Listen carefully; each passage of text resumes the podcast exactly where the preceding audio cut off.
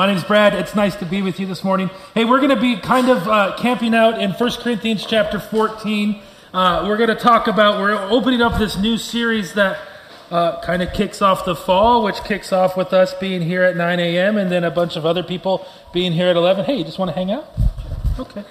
Um, but it's it's it's kind of what we do here as Bethany, not just Bethany Ballard, but every single one of our six locations is going through the same thing. We're asking ourselves why we gather, how we grow, and do we go? So gather, grow, go. This is this is what we're doing for the next three weeks. It's the DNA of Bethany Community Church.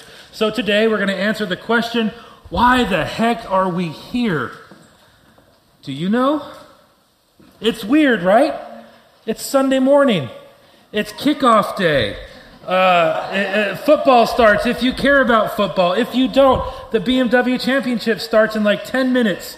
Uh, Tigers four back. He has a chance. Stop looking at me that way, Roger. He's got a chance. There's other things going, so why do we come and gather? Why is it important that we get here? And so, for the next couple weeks, three weeks actually, we're going to talk about our gatherings. We're going to talk about why we grow. Should we grow as Christians? Or is it just to get saved and then just move on and and be fine and nothing else happens. And then what do we do then? There's got to be something to do. And so in Acts and at the end of Matthew, there's this whole thing of we go, we go out. We just don't come here and make it a country club about us. There's things that we do about about Christ, for Christ, in our community, through our lives. And so those are that's where we're going. But before we get to that, allow me to pray, and then we'll we'll dive into Corinthians and, and what we are doing here. Father, uh, we thank you for the change in seasons that's upon us. Uh, uh, and, and, God, we thank you for the, the busyness that's about to happen. And Lord, we ask that you give us strength uh, because soon Christmas will be here. Yep. Um, and so, God, we, we thank you for this time. We ask that you uh, would open our ears, would you open my ears and our hearts and my heart, uh, that we may hear what your Spirit is teaching us today through your scriptures. It's in Jesus' name. Amen. How many of you like to cook? No, no, no. Let's, let's cook, not bake. Cook.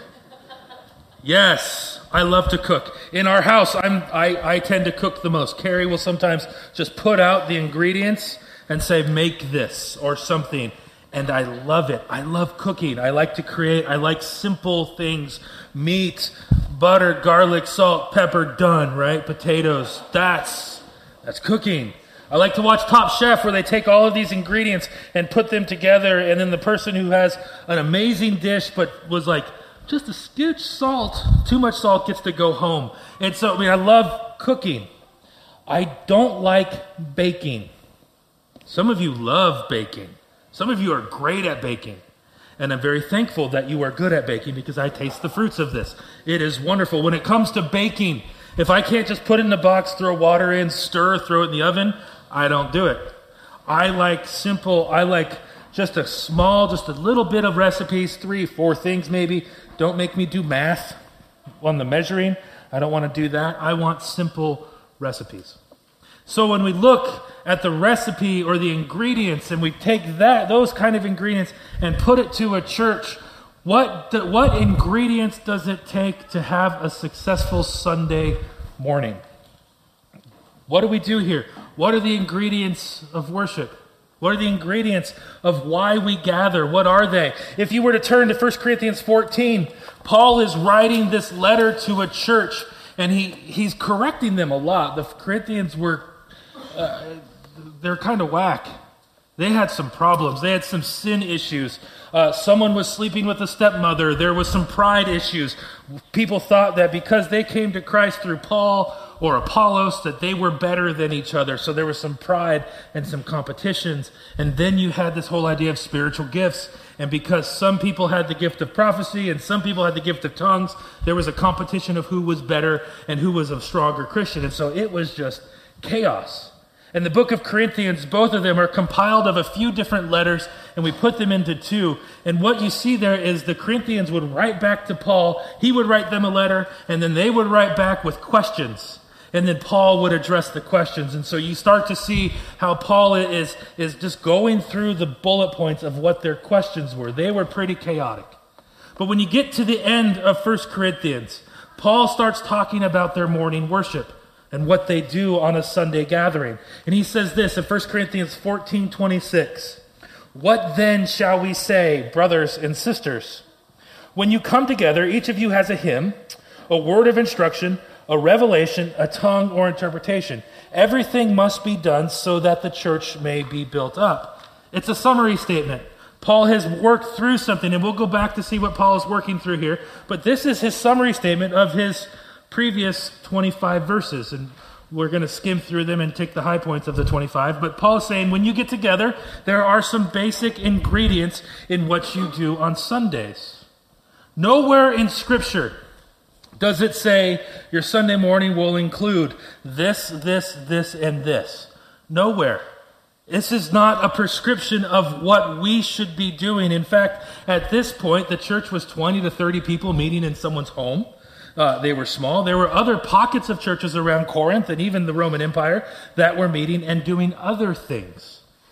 Just because this is laid out here, this, this is, there's, there's three ingredients here that are common amongst all of, of all churches. Their church was different than ours, just like our church is different from the one up the street. But in each church, there was three common ingredients that we can see, and Paul talks about them. In your bulletins, if you're following along, there's some points there. The first, the first uh, ingredient that we see is that there's worship. Paul, Paul starts talking about worship. And in the church, there was all sorts of worship happening. There was talking, there was discussing, there was learning. It was a very diverse and very uh, participatory event where women and men would teach, have a song, they would pray, there'd be a gift, there'd be a prophecy. It was a very particip- participatory, everyone was involved. Participatory, right? Yes. Okay that word. It was a very participatory service. Everyone had something to bring, everyone had something to offer. And Paul boils it down, and, and I don't think he knew that we'd all be looking at this going, oh, this is what we're supposed to do. But in this, we can find three things that we should be doing as a church. The first being expressive uh, worship, uh, the first ingredient. So let's back up. If you have your Bibles, go back to the beginning of 1 Corinthians chapter 14.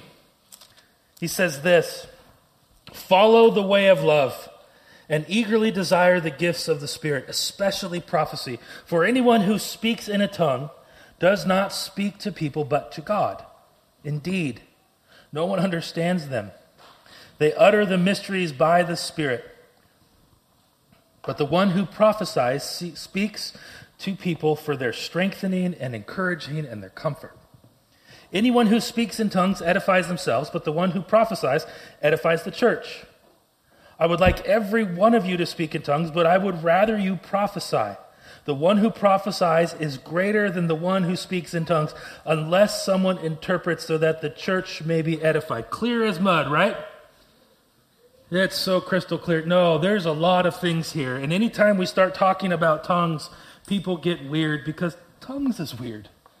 It's strange. And anytime you start talking about prophecy and the gifts, things get weird. And it's been weird all through church history. There has been division after division on this topic. Should we do it? Should we not? What's the place? How do we do this? Is this really tongues? Is it for today? Does it exist? All of these questions have made so many divisions in the church, and we've made it weird. It shouldn't divide us, and it shouldn't, and it shouldn't be strange. There's a lot of things we do that's strange. This this is a normal thing that the Spirit comes upon, and, and we have tongues. So, what's Paul getting at here? First of all, let's anytime we talk about tongues, it gets weird, so let's just define it. Uh, here's what he says the definition of tongues, and we put this on the screen behind. Praying in tongues is a spirit given liberty to praise or pray to God with sounds and languages not understood by the speaker. Paul encourages this gift both in private and only in the Sunday gatherings if there is an interpretation so it can benefit others. Make sense? Tongues is a spirit given gift that some people have, some people don't. It's used in private prayer, and sometimes it's used on Sunday mornings if there's an interpreter. So, this the gift of tongues, the first time we see it is in Acts 2, Pentecost. Fifty days after the Passover, when Jesus died, his disciples were all gathered in the upper room, and suddenly they began speaking in other languages And then people coming by from the Medes and the Persian places, they're all in Jerusalem for this festival, and they start hearing their language and their dialect in a place where they couldn't expect it or never thought it would be. And they're shocked. This is the first time the word of God or the gospel got out of the upper room, and the 12 disciples were like, We don't know what's happening. And everyone's looking around going, They're crazy. In fact, they said, They're drunk. And then Peter says, No, not yet. It's still 9 a.m. It's happy hour somewhere, but not here. And so this, this, this is the first time we see it. But the tongues that is seen here in Acts 2 and the tongues that Paul talks about in 1 Corinthians 14 are different. In Acts 2, the gift of tongues was used by a group of people, the 12 disciples, to talk other languages. And if you look back in Acts 2, we don't have a lot of time to go into it today. In Acts 2, they're speaking tongues to other individuals so that the story of God would get out so that the gospel would, would start to spread. And we see that happening. Those people who were there the, in Jerusalem on Pentecost go home and they say, Dude, we heard some weird things and we were told about Jesus. And then this guy, Peter, came up and he told us about Christ who had died and risen again. And then the message got out. It was for person to person. The tongues that Paul is talking about here in Corinthians are different. Look in, in verse 2. Anyone who speaks in a tongue does not speak to people, but to God. In Acts 2, they spoke to people. Here in Corinthians, they're speaking to God. Indeed, no one understands them. They utter mysteries by the Spirit. This version of tongues that Paul is talking about is a form of prayer or a form of worship to God. Notice he doesn't say you shouldn't do this, and he's not prescribing that we should. Many people get hung up on this and say, in order to be a good Christian or even a Christian, you have to speak in tongues. Paul never says this. He says this is happening. And he, he says that if it happens in church, if it happens within a service, and we'll get to this a little later of to why, there needs to be an interpretation. In Corinth, there were people who had the gift of tongues, and then they would start speaking in tongues in the middle of a service, and then this person would start speaking, and then that person, it would just stop, sound like babble, and no one would understand it. And Paul says, Look, your services are chaotic. Just because we have the charisma, the gifts of the Spirit, doesn't mean that we have chaos. God is a God of order. This is not right. And so Paul says, Look, don't do this unless there's an interpretation. Here's what interpretation means the ability to render the prayer or praise into articulate words so that the others can understand and be encouraged. Here's what Paul says in verse 12. So it is with you, since you are eager for the gifts, try to excel the ones that build up the church. For this reason, the one that speaks in a tongue should pray that they may interpret what they're saying.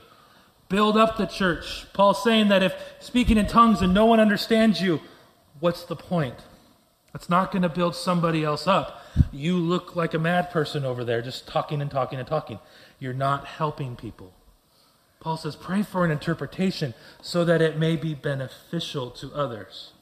We were at Alpha Retreat. Uh, in the spring, we'll kick up Alpha again. And Alpha is a series about eight to nine weeks where we come together and it's a place to ask questions, to explore faith, to, uh, to search out Jesus. There's an Alpha day away where we go, we find a cabin somewhere, and, and we intentionally go and we pray and we seek and we ask the Spirit to move among us.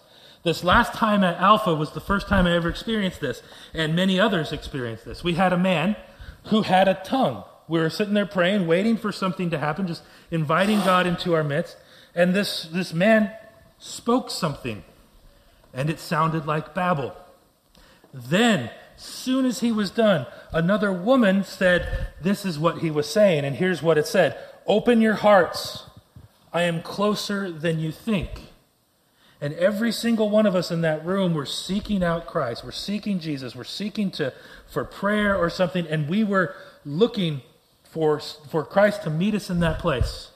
A tongue and then an encouragement to everybody that you're doing the right thing. Open your hearts. I'm closer than you think. Those two people did not ride together to get to the Alpha retreat. They came separately. I don't even think they know each other to this point. But it was God working. There was a tongue and there was an interpretation, and it edified the 20 or so of us in the room. That's what Paul is wanting here. when you speak in tongues, pray for an interpretation. If you don't have an interpretation, just keep it to yourself. It's a prayer language between you and God. So, what does this have to do with worship? Paul, here in this first couple lines of 1 Corinthians 14 26, is describing worship that is intentional and expressive. He goes on to say in a little paragraph there that if you speak in tongues, your mind is not active. You're not using your mind. You're just allowing the Spirit to talk. You're talking, basically. He says, No, we want you to use your mind. He says in verse 14, So if I pray in a tongue, my spirit prays, but my mind is unfruitful. What shall I do? I pray in the Spirit, but I will also pray with my understanding. I will sing with my spirit, but I will sing with understanding.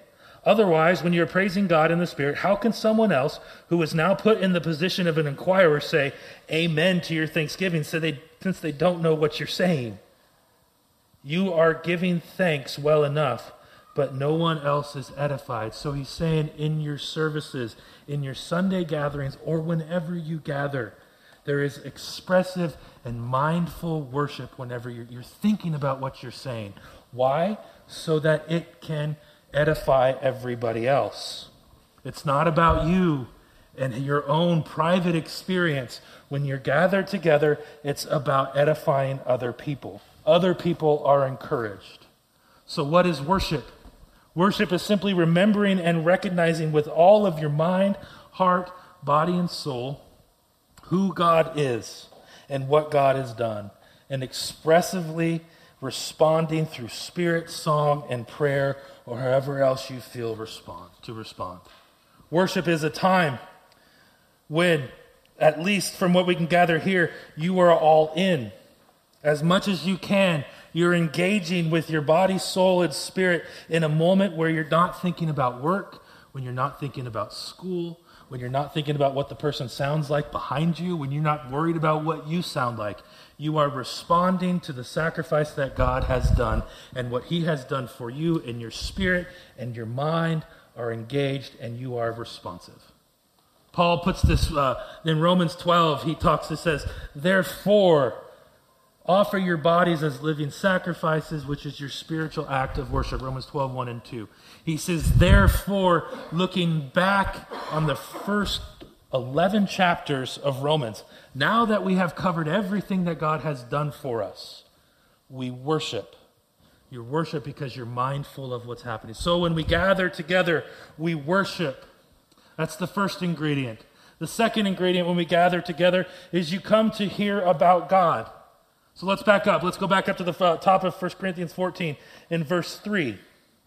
But the one who prophesies speaks to people for their strengthening for their encouraging, for their comfort. Anyone who speaks in tongues edifies themselves, but the one who prophesies edifies the church. Now remember, they're meeting in homes, 20 or 30 of them in a room. They're, they just had dinner, the Lord's Supper, they've taken communion, they've remembered, and now they prophesy. But what is prophecy? In our culture, we get this a little weird about prophecy, right? We start thinking of Nostradamus uh, we start thinking of spooky things, and whenever my son says spooky, he goes spooky. We start, but that's where we go. We start thinking of prophecy, as if we're going to look down the pipe and see what's coming, as if we're telling the future of on Tuesday we're going to do this, or your team will win by this many points. Probably won't, mine will, but they're they're, they're trying to discern a future, and sometimes that's what prophecy is. When we look back in, in the Old Testament, we see some of the prophets in Exodus 7, Micah 5, 1 Samuel 23, or 2 Samuel 23. We see prophecy as that. People are looking forward, and God's giving them a picture of what's going to happen. And then they come back and say, Woe to you, Israel! This is what's going to happen if you don't shape up. And so they got a glimpse of what's going to take place, and so there's prophecy. But this is not always how prophecy works. Prophecy is also telling what God thinks. So if you look back at the Old Testament prophets, many of them, the majority of them, aren't telling a future. They're simply saying, This is what God has to say to you. Biblical prophecy, some would say, is not foretelling a future, but forthtelling. It's something that seeks to answer the question of what does God have to say about this circumstance? What does God have to say about this time and place that you're in? What does God have to say to this person specifically? What is God saying to this person and about this situation? Prophecy is when God uses us, humans, men and women, as mouthpieces to let others know what he is saying at the moment. Here's another definition of prophecy that is widely agreed upon prophecy is a spirit guided speaking inspired by God, by God's word, sorry, that makes the message specifically relevant to people's lives or in the gathered community. So, prophecy could take on some many, many forms.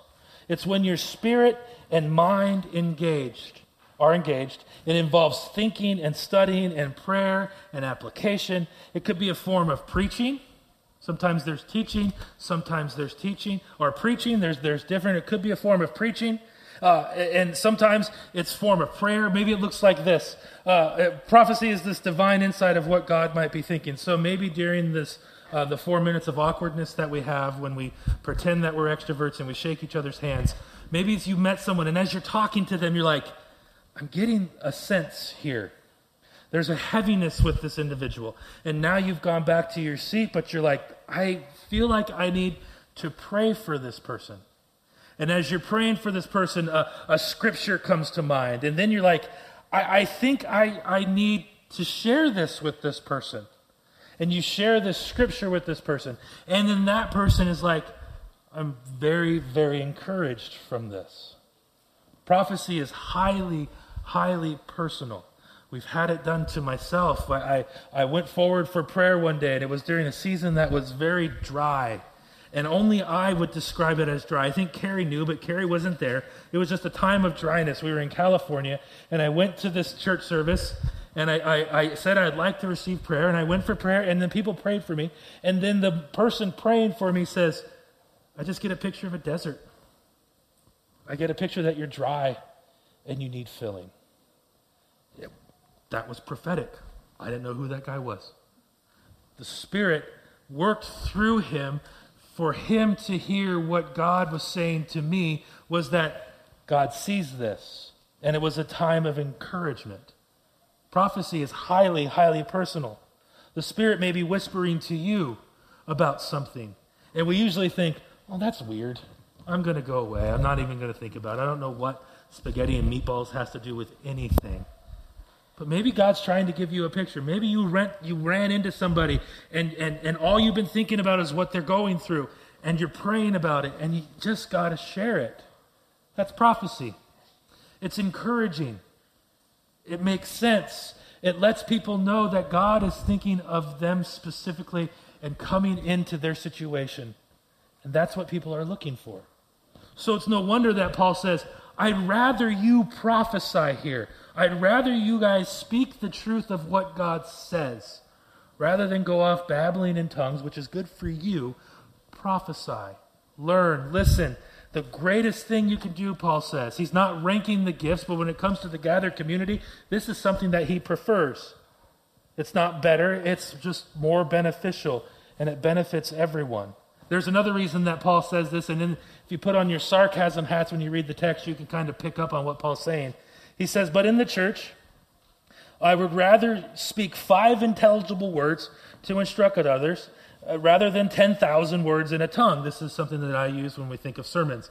Not 10,000 words, let's get it down to five.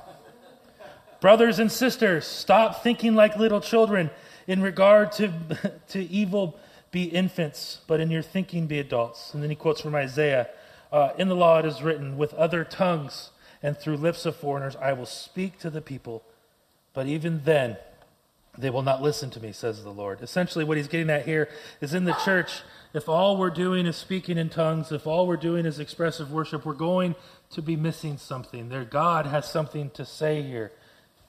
People walk into the church and, and they, all they see is chaos, and there's no uh, truth telling. There's no encouragement from the body. There's no word from God. People are going to walk in and go, This is just weird. I'm going to leave. This is what Paul is saying is happening in Corinth. They walk into their church and he sees chaos. And then they say, This is no different than what the Greeks and the Romans are doing down the street. Why should we go here? People are searching. People want to know what God has to say to them. People want to be encouraged by a word from God. This is when prophecy comes in. And it's not just me, this is you. The Holy Spirit is active and present in all of your lives too. You can get a word or a picture or verse or phrase from the Spirit, and then you can prophesy over it. And all it is is encouraging somebody else. This is what God has to say. He sees you, He knows you, He loves you. You're not alone in this. God can see you. This is what he's going for. This is what Paul wants in the church. So we have expressive worship and we have teaching. We have a word from God. And the last uh, uh, ingredient that we have is to seek the well being of others. So Paul's talking here and he, he says uh, the first, in the, in the structure of Corinthians, for 1 Corinthians 13 is famous for what? Do we know this? Love chapter. How many of you have it memorized? How many of you had it on your wedding? It's a popular one. Love is patient. Love is kind. I don't have it memorized. It does not envy. It does not boast. It's not proud. It's not rude. There I go. It's not self seeking. It's not easily angered. Uh, it keeps no records of wrong. It doesn't delight evil. Love never fails. It always hopes, perseveres, and trusts. But where there are prophecies, they will cease. Where there are tongues, they'll be stilled. Where there is knowledge, it'll pass away because we don't have love. So, this is what Paul is getting at. He's looking at this very divided and chaotic church and saying, Love each other, be nice to each other. This is how we should act towards each other. And then in, in, in chapter 14, or if we can describe love, love would be this seek the well being of the other person more than yourself. If we define what love is, that's what you do. You put the other person's need in front of you. Jesus says, Greater love has no person rather than they lay down his life for his friend. This is what love is. And then Paul opens up uh, 1 Corinthians 14 with this follow the way of love.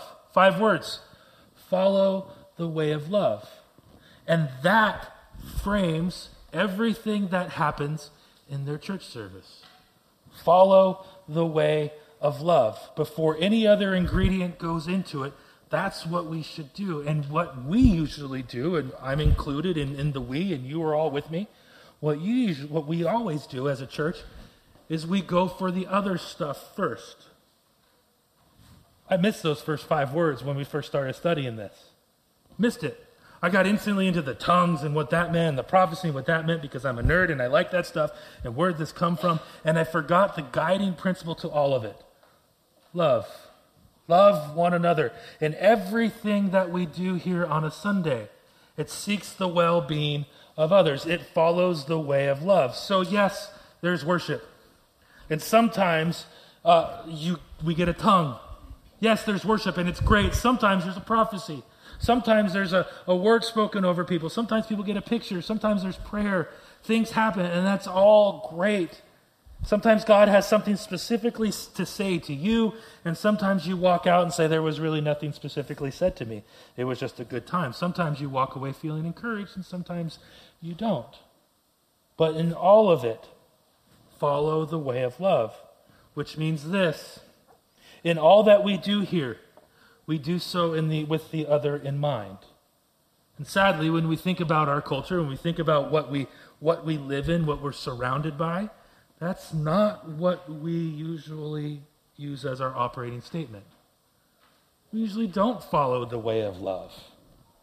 I fall into this. We think of us, me, my, my personal agenda first. How does this affect me? What can I get from this? That didn't feed me. I don't like this speaker. I didn't like that song. I can't sing that high. I don't like that worship director. And so we put the things in filters, and it's not just here in church, it's outside the church where we put it through a filter of me first. And then we bring that filter into here, and then our preferences become what we expect. And when we do that, we don't follow the way of love. Paul's priority here is not to keep the Corinthians in convenience mode. He's not saying we're going to make this as easy as possible. No, loving people is very, very difficult. It means putting yourself on the back burner. It means that when people walk in, they're going to look different than you expect. And because you and I live in a culture where we don't think anything other than us. And so when we see something different, we don't like that. Or we comment or we give a cross stare. Is that following the way of love? We always think of convenience first. If it's easy, we'll go. If it fits into my schedule, we'll go. If not, we can get it online. We can sing songs in the car. I can listen to sermon podcast. Uh, I can do so in the comfort of my bed on my terms. And don't get me wrong, Bedside Baptist is some of the best church I've ever had. We used to do Oceanside Baptist where we'd go surfing and call that church. Uh, and there's this thing where we say, I'm going to have it on my terms. But we forget the importance of the gathered community. We can do that. I listen to worship and sermons a lot, but that's not how we were supposed to live the Christian life. It's not a time of convenience where you do so on your terms. And if you're missing out on the body of Christ, you're missing out on the body of Christ. My gym coach said it this way when I was uh, getting acclimated to the new gym, and, and I was saying, uh, someone asked, How often should we be here? And the coach said, Do you want to see any, any reasonable change? And they said, Yes. And then they said, You should be here more than you're not. And, and, and, that was a simple thing. But when you think about it with the gathered community, it's if you want to see reasonable change, we have to show up. And it's not just on Sunday mornings. If you want to see reasonable change in your life, it's showing up to your gathering group. If you want to see reasonable change in your life and transformation of the Spirit in your life, it's showing up to the quiet time between you and your scriptures. It's showing up to the accountability group. It's showing up and everything that God says, this can be transformative to you, but it's only transformative if you take part in it. Otherwise, it's just on your terms and you miss the transformation. This is why Paul, or, or, the writer of Hebrews, some say it's Paul, some say it's Lydia, some don't know, says this in, first, in, in Hebrews chapter 10. He says, And let us consider how we may spur one another on towards love and good deeds not giving up meeting together as some are in the habit of doing, but encourage one another, and all the more as you see the day approaching. This is the go to verse of what people do when we talk about coming to church. Here's what's happening Hebrews are being persecuted, they're being hunted down for their faith. And, and the writer says, if you want to be encouraged, if you want to, this is going to be hard, if you want to make it through it, the first thing you do is don't give up meeting together. And then that word spur one another on, the word spur is actually annoy. Annoy your, uh, your friends. I'm going to annoy you. Your friends should annoy and spur you on to what? Love and good deeds. When you gather together and you're being crushed on every side, you come together and you're encouraged not to go along with the way the culture is thinking of the individual consumeristic self. You're spurred on to love seeing the other person better or in a different place than you, and to good deeds. How can you be spurred to do love and good deeds if you don't put yourself in a place where you can be spurred, annoyed, encouraged to do love and good deeds? The transformation that Jesus has for all of us, this is the major ingredient. We show up and we seek the better welfare of the person around us. It means that we give grace. On Sunday mornings, we give grace because, look, some of you have heard this message your whole entire life. Some of you have, have the Bible memorized, or most of it. Some of you have read through the Bible from cover to cover many times. And then there's other people who don't even can't find Genesis. And that's fine. Who don't own a printed scripture. And that's fine who are who think what we do here is still weird, but there's something about Jesus that they keep coming back for. And we're seeking Christ from different places in life, different preferences, different cultures. And the main point in all of this is that we give grace to each other on whatever spectrum we're at because we're seeking Christ in the middle. And so when we come here to seek the benefit of the other is to show up and to give grace because we're seeking Jesus from different starting points. It looks different, but we're all coming towards the Christ. We're all coming towards the cross, and we meet there. And then the other thing is that we receive grace. It means that we accept the forgiveness of others when we've wronged them instead of hiding. We accept forgiveness. It means that we're loved, even though all we can think about is our shortcomings. This is a place where you don't have to be perfect to be present. You can expect you can accept the grace of the other person and come in because we give grace, we receive grace. Because we receive grace, we give grace. It's a place where we can come and explore Jesus. And when we put all of these things together, this is what becomes attractive about Jesus when his followers pursue him and love him and they worship expressively and God is speaking in their midst. And then this is when that people look around and go, something is happening in this place. God is present in this place, and I want to be a part of it. One of the other major things that comes from this is we remember. We remember what Jesus did for us. And today, it's the second Sunday of the month. Usually we do it on the first Sunday of the month. Today, we're going to uh, uh, remember Christ and his sacrifice for us as we take communion. Uh, earlier in Corinthians, it talks about the Lord's Supper. Every service, they would gather around this. We do it monthly. Every service that they had, they would remember and they would take communion. And Paul talks about this a little later. He says, when you take communion, make sure you do yourself a little check. Uh, who is Jesus?